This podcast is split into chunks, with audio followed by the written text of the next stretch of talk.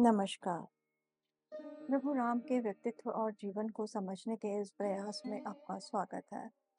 यह वार्तालाप श्रृंखला राम को जानने, समझने और मन में बसाने के लिए है।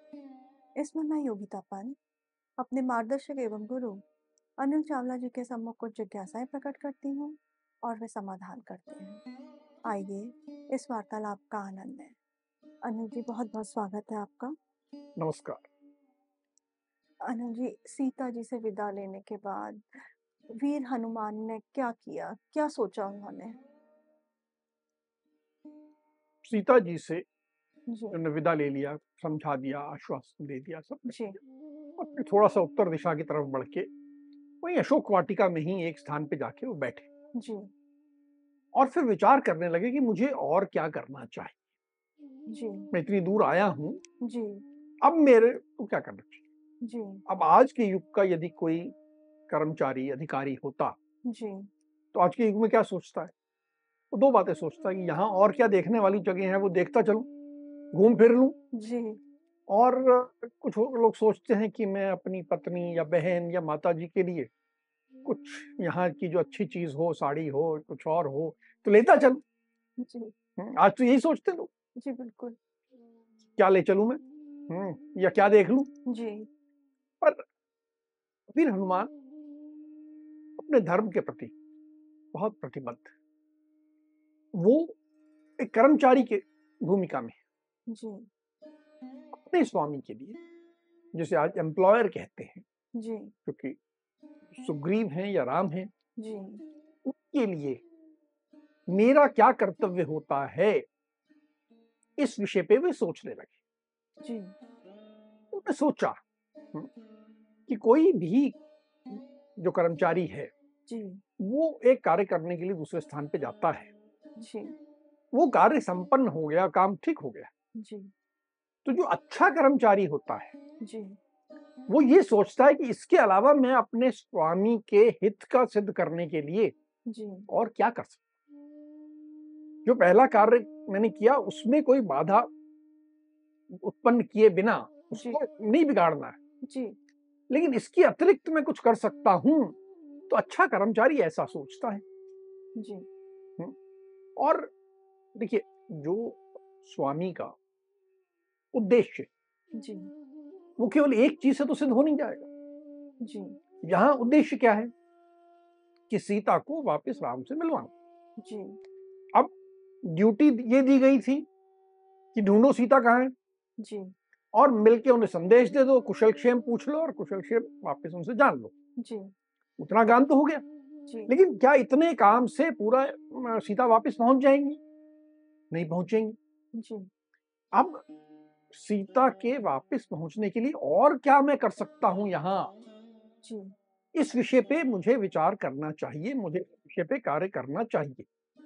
जी, ये हनुमान सोचने लगे। जी, उन्हें ये समझ में आया कि देखो अंततो गत्वा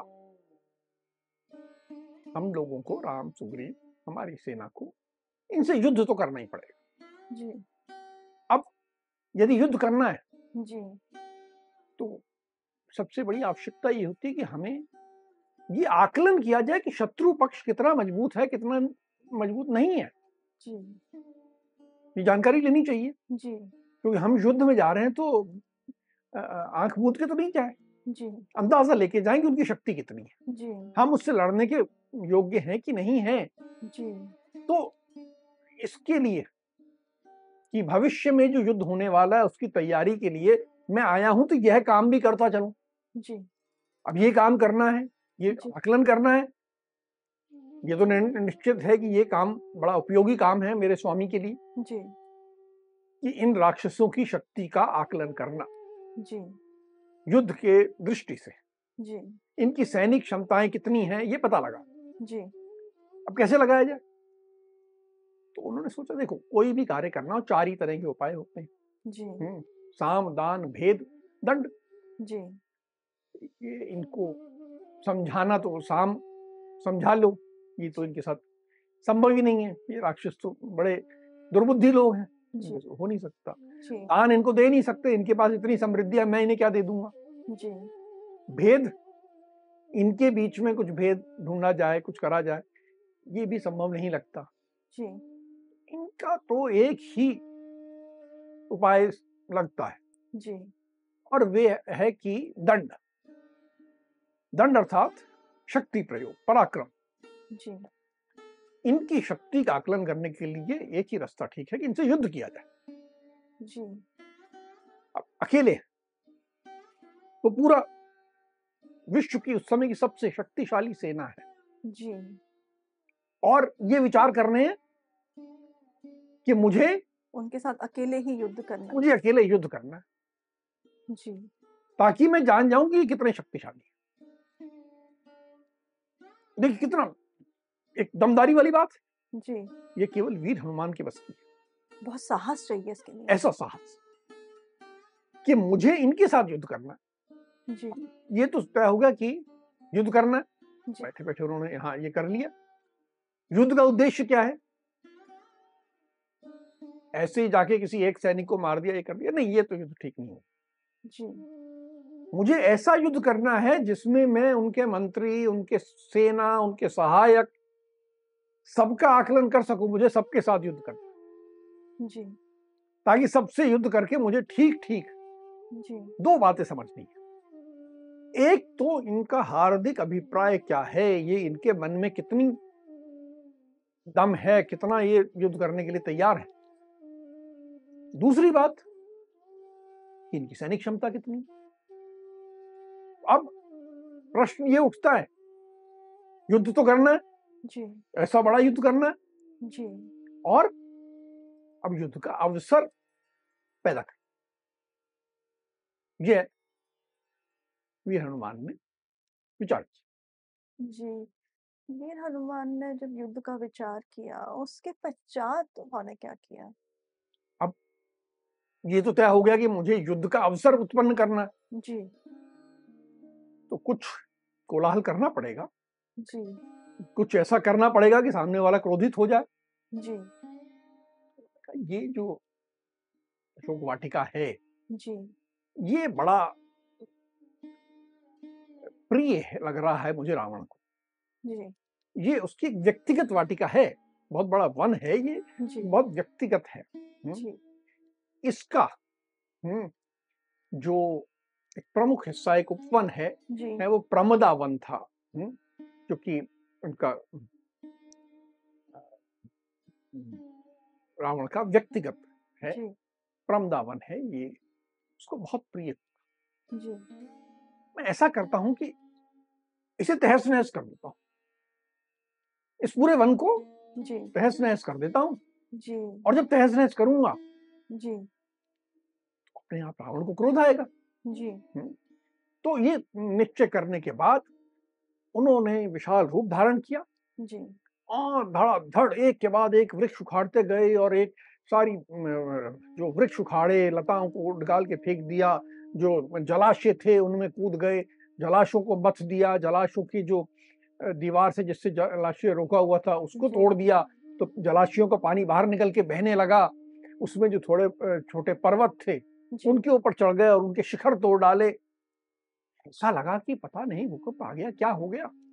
पूरी वो जो अम, प्रमदा वन था अशोक वाटिका का हिस्सा था वो पूरा तहस नहस हो गया पेड़ों से विहीन हो गया सारे पेड़ गिरे पड़े हैं और उसके साथ ही अब पेड़ों के गिरने का स्वर।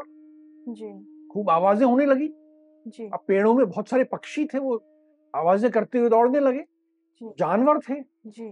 वो भागने लगे भाग के पूरे शहर में घुसने लगे। जी। तो इतना बड़ा कोलाहल मच गया इतना शोर मच गया कि पूरी जो लंका शहर थे वहाँ पर हल्ला मच गया कि क्या हो गया? जी। एकदम ये कैसा तूफ़ान कैसे आ गया है? जी। ये अशोक वाटिका में क्या हो रहा है कि पेड़ गिर रहे हैं जानवर दौड़ रहे हैं पानी बहता हुआ नगर में घुस रहा है उसके पेड़ों के शिखर टूट रहे हैं। इस तरह करके उन्होंने एकदम एक कोलाहल मचा दिया और खड़े हो गए कि अब मैं युद्ध के लिए तैयार जी। जी अशोक वाटिका में तो सीता जी भी मौजूद थी। तो इस विध्वंस का उन पर क्या प्रभाव पड़ा? हनुमान जी इतने तो समझदार थे। सब तरफ़ बिल्कुल विध्वंस किया जी। पेड़ उखाड़ दी पर जिस वृक्ष के नीचे सीता बैठी थी जी। उसको कुछ नहीं। उस क्षेत्र को जी। छोड़ दिया बाकी सब और। जी। उन्होंने विध्वंस मचा दिया। लेकिन उससे एक बात और हुई जी। कि जो राक्षसियाँ सीता की सुरक्षा में थी जो कहीं कहीं जाके सो गई थी जी। अब जब हल्ला मचा जी। तो उठी भगी जी। भग के उनको लगा ये क्या हो गया? देखा हनुमान खड़े हैं, एक विशाल वानर है और वो ये सब कर रहा है। दौड़ी हुई सीता के पास पहुँची। जी। कि ये कौन है? ये तुम्हारे पास आया था? जी। तुमसे बात की थी? जी। तुम जानती होगी? जी। बताओ ये कौन है? जी। सीता जी बड़े भोलेपन से बोलती जी। कि मैं तो नहीं जानती इसको ये कौन? मैं भी डर रही हूँ इतना जो कर रहा है। मैं बिल्कुल नहीं जानती। मैं बिल्कुल नहीं जानती। तुम ही लोग जानो। सांप के पाँव जो है सांप को ही दिखाई देते हैं। ये तुम्हारी ही जाति का होगा। मुझे तो ऐसा लगता है कि कोई राक्षस ही रूप बदल के ये सब कर रहा है। तुम राक्षसों में ही पूछो कौन है? मतलब देखो सीता जी ने कितनी चतुराई के साथ उत्तर दिया। चतुराई से और ये भी एक सीखने की बात। जी बिल्कुल। कुछ लोग कहते हैं कि सदा सत्य बोलना चाहिए। जी। तो सीता जी ने असत्य बोला। जी। नहीं सीता जी ने सत्य का पालन किया। सत्य क्या है? उस समय उनका क्या धर्म है? कि जो ये राम का दूत है उसकी रक्षा करना। तो इसलिए उन्होंने उस अपने धर्म का पालन किया और वही सत्य का पालन है। और उसके लिए यदि झूठ बोलना पड़े तो उचित है। इस तरह बड़ी चतुराई से जी। सीता जी ने कुछ नहीं कहा। और बिल्कुल राक्षसियाँ पूछती रही वो कुछ नहीं बोली जी। अनिल जी ये जो इतना विध्वंस हुआ शोक वाटिका में इसकी सूचना तो रावण को भी के, के पास पहुँची होगी। तो फिर रावण ने क्या किया? अब ये जो राक्षसियाँ सीता की सुरक्षा में थी जी। यही दौड़ी। और रावण के पास गई। जी। कि अशोक वाटिका में ऐसा हो गया और उनमें से कुछ को ऐसा चाहे वो निद्रा में थी लेकिन कुछ ऐसा आभास था जी। कि वो वानर जो था उसने सीता से बात की। जी।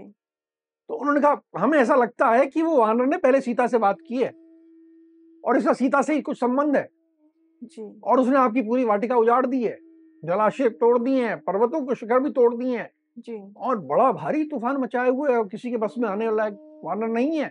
जी। और ये तो आ, कुछ कोई ऐसा वानर लगता है जिसे अपनी जीवन से प्यार नहीं है तभी उसने सीता से आके बात की है। जी। ये सारी बात कही। जी। राम अत्यंत क्रोधित कि ये कौन आ गया है? जानता नहीं था। उसने हनुमान के बारे में कभी सुना नहीं था। जी। ये कौन आ गया और उसने कहा कि ठीक है। हम्म, तो अपने उनके यहाँ एक पूरी जिसे जैसे आजकल आर्मी में है होता ना ब्रिगेड डिवीज़न तो वहाँ का एक बहुत बड़ा सेना का एक टुकड़ी थी जी। जो कि किंकर नामधारी राक्षस थे। जी। जिसमें अस्सी हज़ार राक्षस सैनिक थे। जी। उसने आदेश दिया कि ये पूरी टुकड़ी अस्सी हज़ार सैनिक जाएँ अस्त्र शस्त्र से लैस होके जाएँ जी। और जाके इस वानर को कैद करके ले आए। जी। और ये अस्सी हज़ार किंकर नामधारी राक्षस जो थे जी। बिल्कुल तैयार। जी।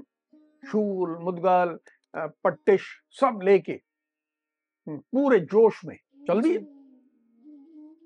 हनुमान को हम कैद करेंगे और ला के रावण के सामने सब प्रस्तुत कर देंगे।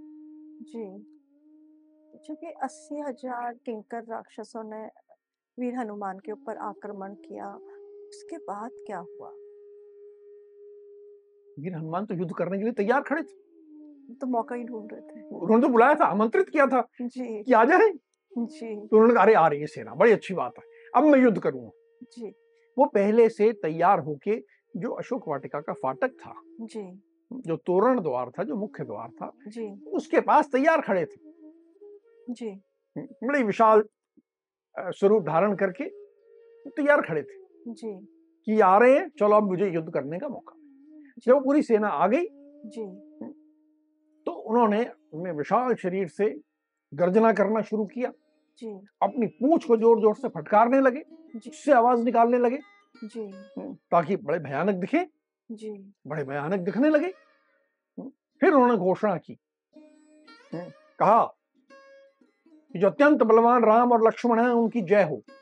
जी। और रघुनाथ द्वारा सुरक्षित जी। जो राजा सुग्रीव हैं जी। उनकी भी जय हो। जी। मैं राम का दास हूँ। जी। मेरा नाम हनुमान है। मैं वायुपुत्र हूँ। जी। और मैं शत्रु सेना का संहार करने में सक्षम हूँ। जी। मैं यहाँ सब तहस नहस कर दूँगा लंका में। कुछ नहीं बचेगा। और ये सब तहस नहस करने के बाद जी। मैं सीता जी को प्रणाम करके जी। वापस राम और सुग्रीव के पास चला जाऊँगा। दृढ़ घोषणा कर दी। ताकि किसी को संशय ना रहे कि एक आदमी कौन है। ये वानर कौन है? खुद से ही अपना परिचय दे दिया। खुद से युद्ध के पहले अपना परिचय देना। जी। अच्छे योद्धाओं का जी। उस समय की परंपरा थी। जी। कि योद्धा पहले अपना परिचय दे देते थे। जी। कि मैं ये हूँ। जी। और मुझमें ये क्षमता है तुम्हें भागना है तो अभी भाग जाओ। मैं तो तहस नहस करने आया हूँ। जी। तो अस्सी हज़ार लोग सोच राक्षसों ने सोचा कि ये कौन? हम्म, जी। ये हमारा क्या बिगाड़ जी। उन्होंने अस्त्र शस्त्र से प्रहार करना शुरू किया। जी। वीर हनुमान ने वहीं पर एक फाटक के पास जी। पुराना कभी किसी का प्रयोग किया हुआ परिघ पड़ा था। जी। परिघ मतलब एक डंडा होता है जिसके आगे एक लोहे का गेंद रुमा लगा होता है इसमें कील जी। उन्होंने वह हाथ में लिया। जी। अपना विशाल शरीर जो था उसे आकाश मार्ग पे ले गए। जी। और ऊपर से जी। उस परीख से उस पूरी सेना पे आक्रमण कर एक के बाद एक मारते जा रहे देखते देखते जी। उन्होंने उस पूरी सेना को तहस नहस कर दिया उन राक्षसों का वध कर थोड़े बहुत मुश्किल से जी। अपनी जान बचा के जो भाग गए सो भाग गए। जी। बाकी सब अस्सी हज़ार राक्षसों को उन्होंने देखते देखते उस परिघ से मारते मारते सबको मार दिया। ऐसा विध्वंस ऐसा संहार मचा दिया जी। जब ये सारी सेना खत्म हो गई उसके बाद फिर रावण ने क्या किया? अब ये जो यहीं से कुछ बच्चे जी। भागे? जी। जान बचा के भागने वाले भी तो होते हैं ना। जी। जब लगा कि ये तो बिल्कुल मार काट मच गई है जी। यहाँ कुछ बच ही नहीं रहा हम्म, तो वहाँ से भगे और सीधा रावण के पास गए। जी। बताया जी। ये तो कोई साधारण वानर नहीं है। जी। ये बड़ा खतरनाक है। जी। हम्म, और उसने ऐसा ऐसी घोषणा भी की है जी। ये वायु का पुत्र है। जी। और ये तो आकाश में चला जाता है। हमें समझ में ही नहीं आता कहाँ से वार कर रहा है। ये तो साधारण नहीं है। जी। तो जब रावण को ये मालूम पड़ा उसका तो क्रोध एकदम बढ़ गया। उसकी आँखें चढ़ गई। जी। आश्चर्य और क्रोध दोनों आया। जी। कि किसकी हिम्मत हो गई कि ये मेरी लंका में जी। जहाँ देव भी नहीं आ सकते जी। देवताओं को भी मैंने हरा दिया है इंद्र भी मुझसे हार चुके हैं। यहाँ एक वानर आके मुझे ऐसी चुनौती दे रहा है और कह रहा है कि पूरी लंका को तहस नहस कर देगा। जी। तो उन्होंने कहा नहीं इसकी तो हमें कुछ करना पड़ेगा। जी। तो अब एक ऐसी सेना भेजी थी अब मैं ऐसे व्यक्ति को भेजता हूँ जो। खुद वीर है। जी। ये अस्सी हज़ार सैनिक नहीं मैं अब एक एक वीर को भेजता हूँ। और उसको अपने साथ बोलता हूँ जो तुम्हें ले जाना हो ले जाओ। सहायक लेकिन एक प्रमुख वीर को भेजता हूँ। तो उसका एक बहुत वीर था प्रहस्त। जी। उसका पुत्र था जब्बू मालिक जी। जम्बू माली जो था उसके पराक्रम के बड़े किस्से थे। जी। उसके पराक्रम की किसी से तुलना नहीं हो सकती थी। जी। ये माना जाता था कि उसको पराजित करना अत्यंत कठिन। जी। तो रावण ने प्रहस्त पुत्र जम्बू माली को बुलाया। जी। उसे अच्छी अच्छी बातें कही। जी। कहा कि तुम बहुत वीर हो जी। तुम बहुत सक्षम हो तुम जो जीत सकते हो जी। और जाओ और कैसे भी करके इस वानर को जी। पराजित करो जी। उसे कैद करके ले आओ या उसे मारो जी। जो मर्ज़ी है करो पर तुम जाओ। जी। प्रहस्त्र पुत्र के आने के पूर्व भी वीर हनुमान ने कुछ पराक्रम दिखाया वहाँ पे? अब वो सेना खत्म हो गई। जी। अब ये बैठे। जी। रावण तक जाएगी बात फिर रावण ने जम्बू माली को बुलाया और फिर जम्बू माली तैयार होके आएगा। जी। अब उस दौरान तो वीर हनुमान बैठे। जी। सोच रहे मैं क्या करूँ और? जी। बिल्कुल अधीर हो रहे। जी। बेचैन हो रहे जी। कि मुझे कुछ पराक्रम और दिखाना। जी। ये सोचने लगे मैंने जो ये वन को तो उजाड़ दिया। जी। कुछ और भी काम करना चाहिए मुझे। तो ये और मैं क्या काम करूँ? जी। फिर उनको वो चैत्य प्रासाद दिखा। जहाँ सीता बैठी थी उसके बगल में। जी। एक बहुत बड़ा प्रासाद था एक महल नुमा जी। स्थान था ध्यान करने का। इसे एक आजकल जिसे कहते हैं चैत्य का अर्थ लिया जाता है ध्यान मेडिटेशन करने का स्थान। जी। तो ये चैत्य प्रासाद था। जी। बहुत विशाल था बहुत उच्च था बहुत भव्य था।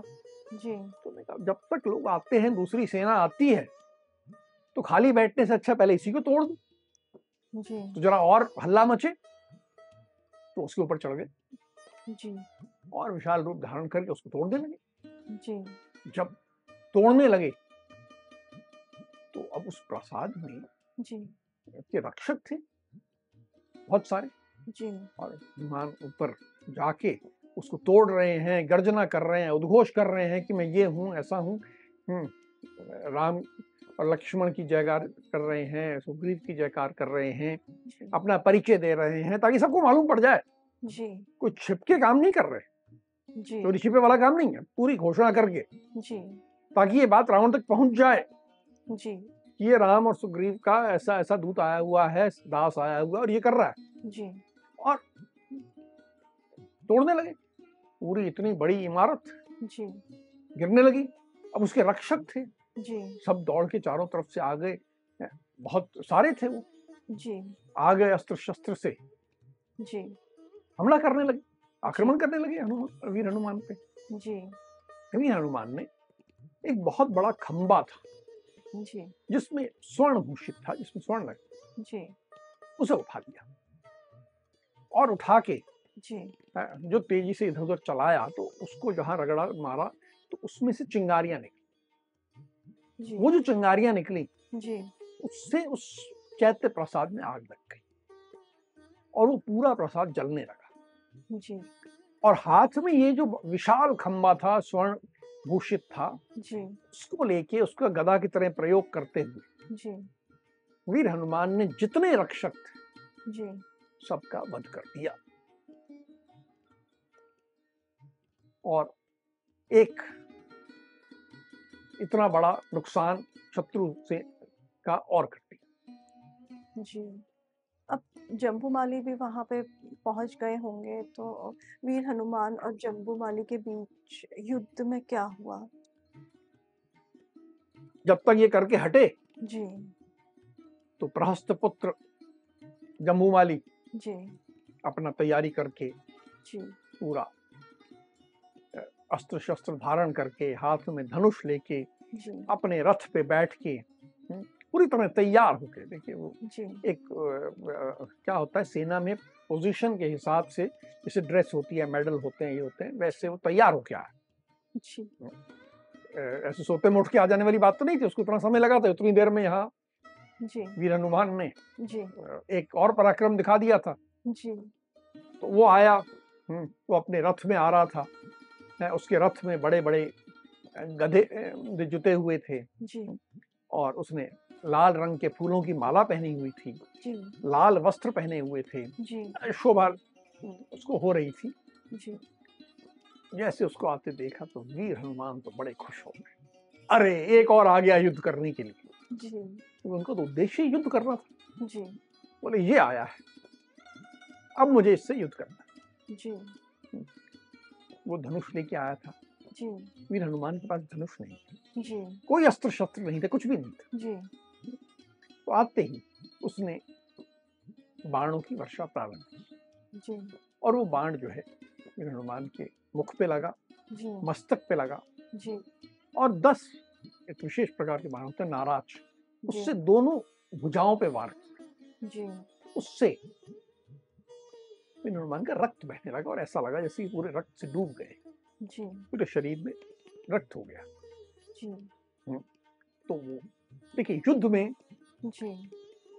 आप कितने भी शक्तिशाली हो जी। तो लगती ही है। जी। और वीर हनुमान ने जी। भी आखिर चोट सही जी। खून बहने लगा। जी।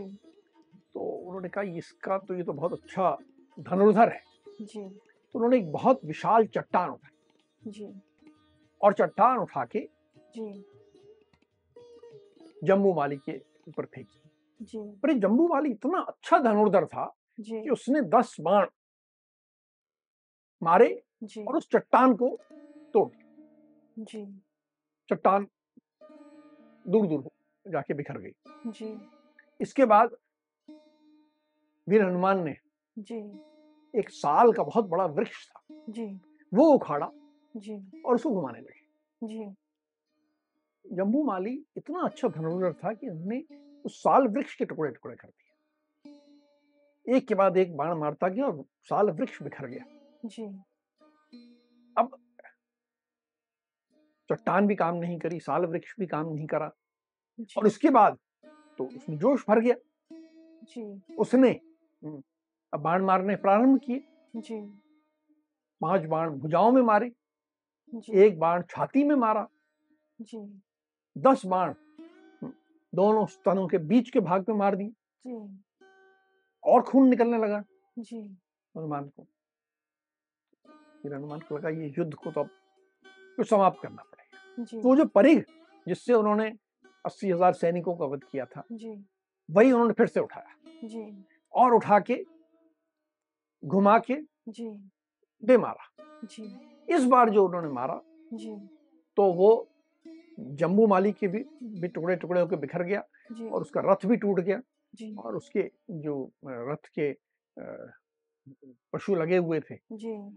वे भी मारे गए और इस तरह करके जम्बू माली का अंत हो गया। जी। अनिल जी ये जो हनुमान जी का रावण से युद्ध है ये तो बहुत ही साहस वाली बात है।